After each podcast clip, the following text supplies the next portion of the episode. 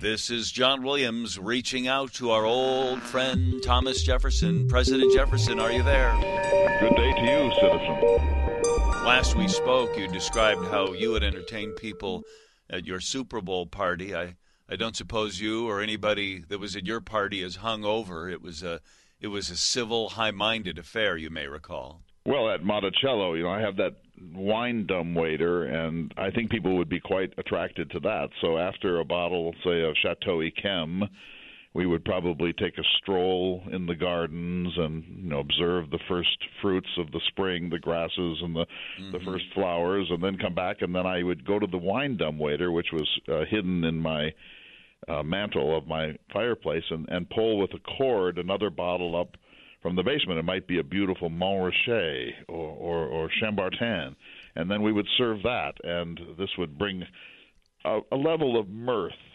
Almost nobody at Monticello would get drunk, but if you were at any other place in Virginia, you probably could get so drunk that you would not be able to walk home at the end of the evening. You know, we there is a book about this uh, by a historian in your time called The Alcoholic Republic and what he shows is that people in my time drank dramatically more than people in your time, and that most people in my era were started to drink in the morning. They had some grog for breakfast, and they had some ale for lunch, and they had some applejack at the end of the day, and they were impaired, to use a term from your time, for much of the day through much of their lives.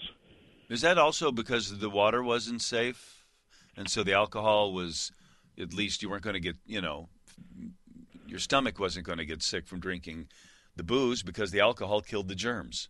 Yes, I, I suppose you could say that that was one reason for it, but but even factoring the hygiene into it, the people of my era dr- simply just drank more and were drunk more than the average people of your time. But this was not the case at Monticello or James Madison's Montpelier. Right, right. I mean, we we were men of the Enlightenment, so I don't think that I was ever intoxicated in the whole course of my life. Certainly not after my time at the College of William and Mary. And I regard wine as a as sort of drinkable art.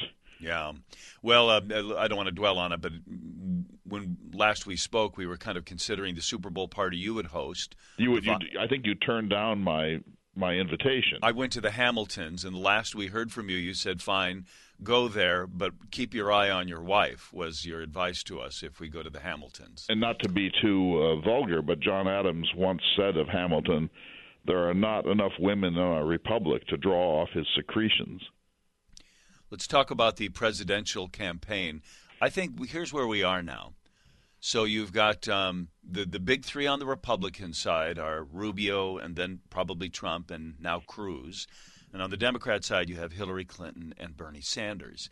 I will I will submit this to you, sir, that Republicans fear those two Democrats as much as Democrats fear those two Republicans for ascending to the White House. Literally, people get sick to their stomach with the idea that we would elect a socialist or a Clinton to the White House, or any of those three. Rubio's the more palatable, maybe, of those, but I think people think, holy crap, are we screwed if any of the five get elected?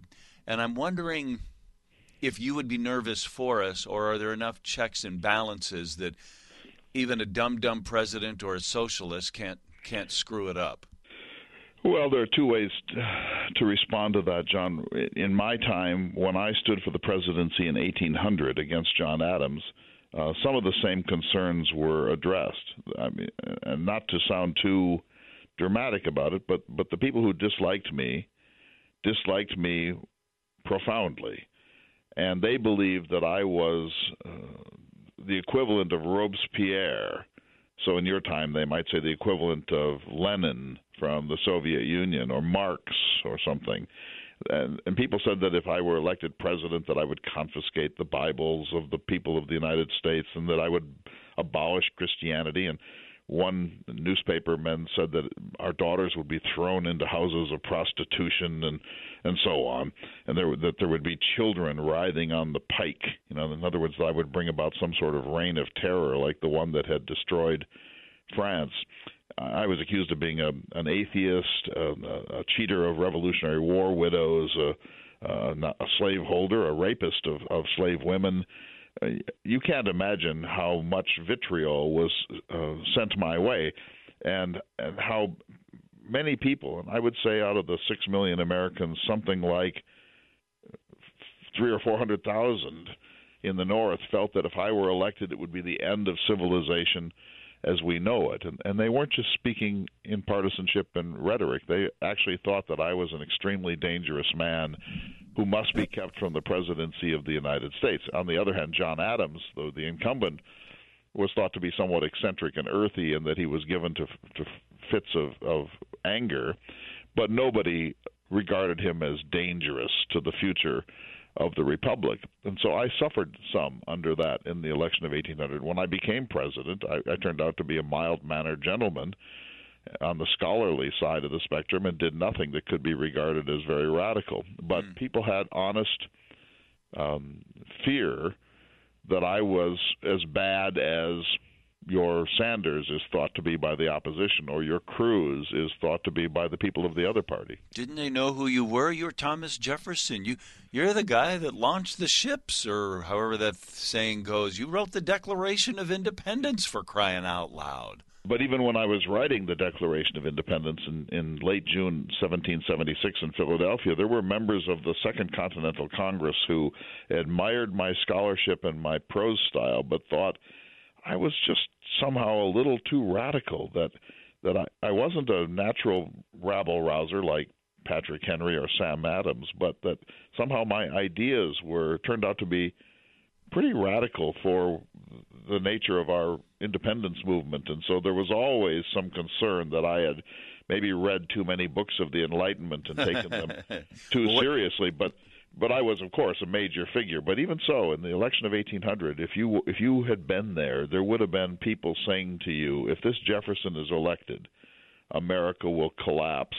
And this great experiment okay. in democracy will be gone. But I have the vantage today of knowing that you're right. You were a mild mannered, brilliant president. Kennedy said that when he had a bunch of Nobel laureates in one of the rooms of the White House that never before had so much brain power been in one place, except for when Jefferson dined here alone, or something like that.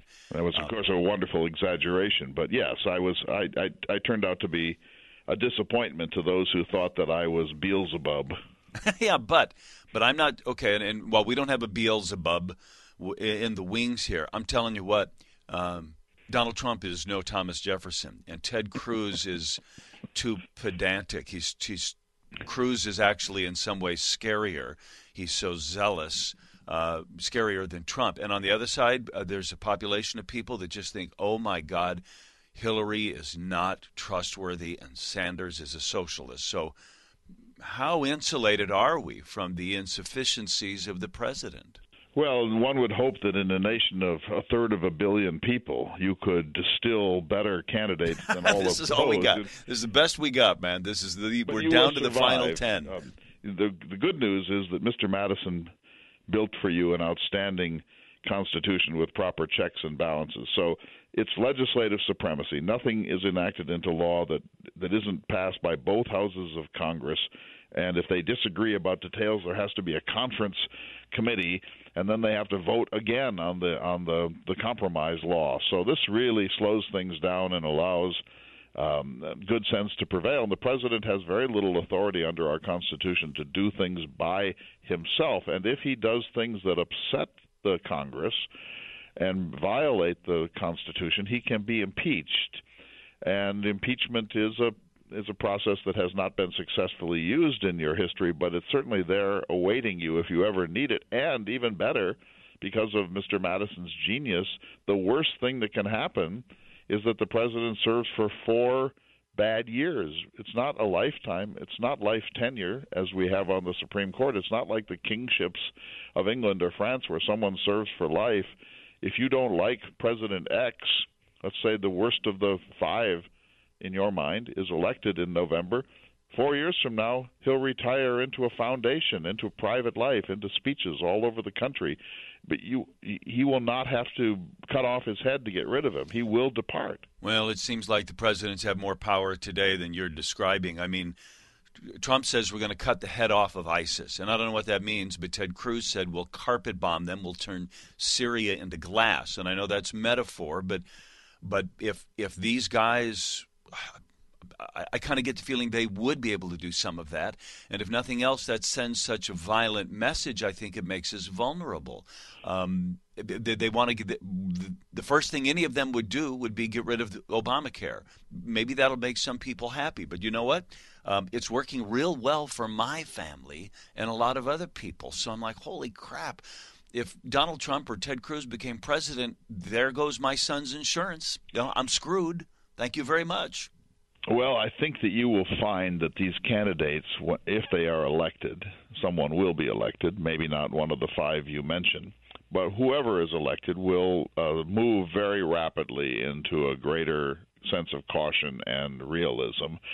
That campaign rhetoric is one thing uh, but behavior as the leader of the country is is quite a different thing. And and the president doesn't act alone. He has a cabinet and he has advisors, and there are there are people from permanent bureaucracies like the FBI and the CIA and the NSA and so on, and they will brief the new president. And I think within a few days he will find that he actually has very little power whatsoever, and the campaign rhetoric will begin to be something of an embarrassment to him. But you will under any circumstances, you will survive this.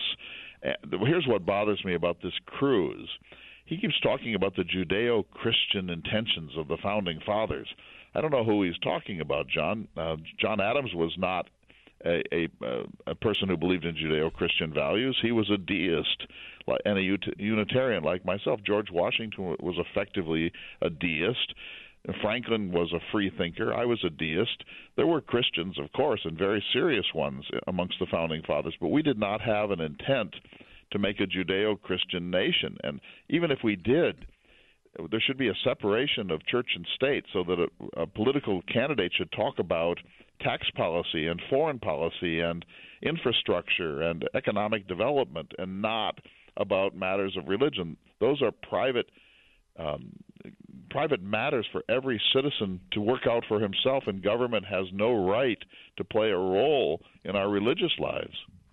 That's where Donald Trump got caught lately. He is not, I don't think, an especially religious person, but he knows how important the religious trappings are for candidates. And so he has made two mistakes publicly about faith right now. He was reading from the Bible and quoted 2 Corinthians. He read it that way. And then this past week, they were uh, passing a communion tray of some sort.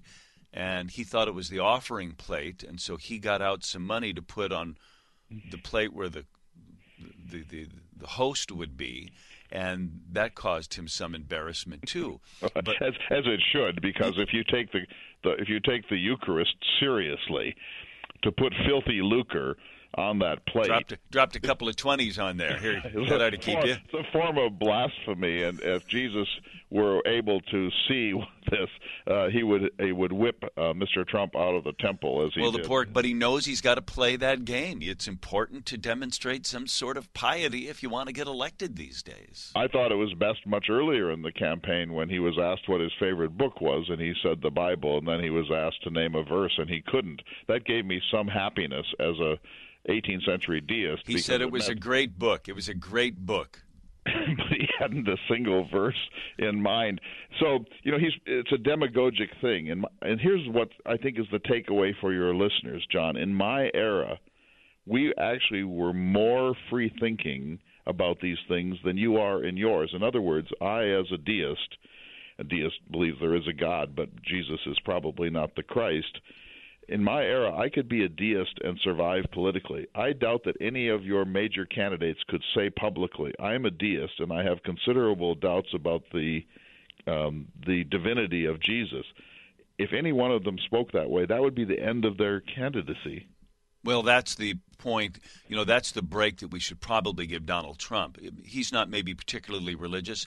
I think Bernie Sanders is a, lives a largely secular life, but um, you know, we are so we are so wanting to put them in a religious box, at least at the you know in the preliminary stages where we are now, that they're either going to look not sufficiently religious or they get caught in these embarrassing little traps.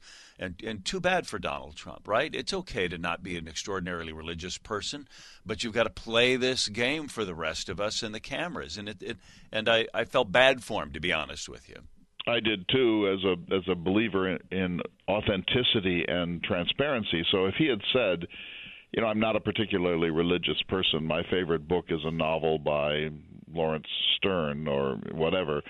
I would have had greater respect for him because I think what the American people want is honesty and integrity, not some sort of lip service or demagogic willingness to say what they think people want to hear. Or if he were truly a, a devout Christian and said, the Bible is my favorite book. I, I can't imagine leading my life without the principles that Paul outlined in in Second Corinthians. I would also have respect for him because that meant that he was speaking from the heart and not in some sort of a politically opportunistic way. And so uh, the fact of the hypocrisy that we force our candidates into in your time to make them pretend to be more religious than they might be is a is, is something we have no right to do first, and it, it then puts them in this awful position of saying things that everyone knows are hollow, and that means that we can't necessarily trust the other things that they might say about their policies and their outlook. I'll let you get back to your gardens and your bottles of wine, and um, I think you've got an exciting game of chess coming up later this afternoon. So. Don't you want to ask me what my favorite book is? Hey, Mr. Jefferson, what is your favorite book? Homer's Iliad. Yeah. Mm-hmm. Will that play in Iowa? well, uh, if it makes you happy, that's fine. I'm just backing away from your Super Bowl party or the idea that if I showed up at your house, it would be a rip roaring good time. If you love... came to my house, I would serve you very fine wine and beautiful French cuisine, and then we could read passages aloud from Don Quixote after supper. thank you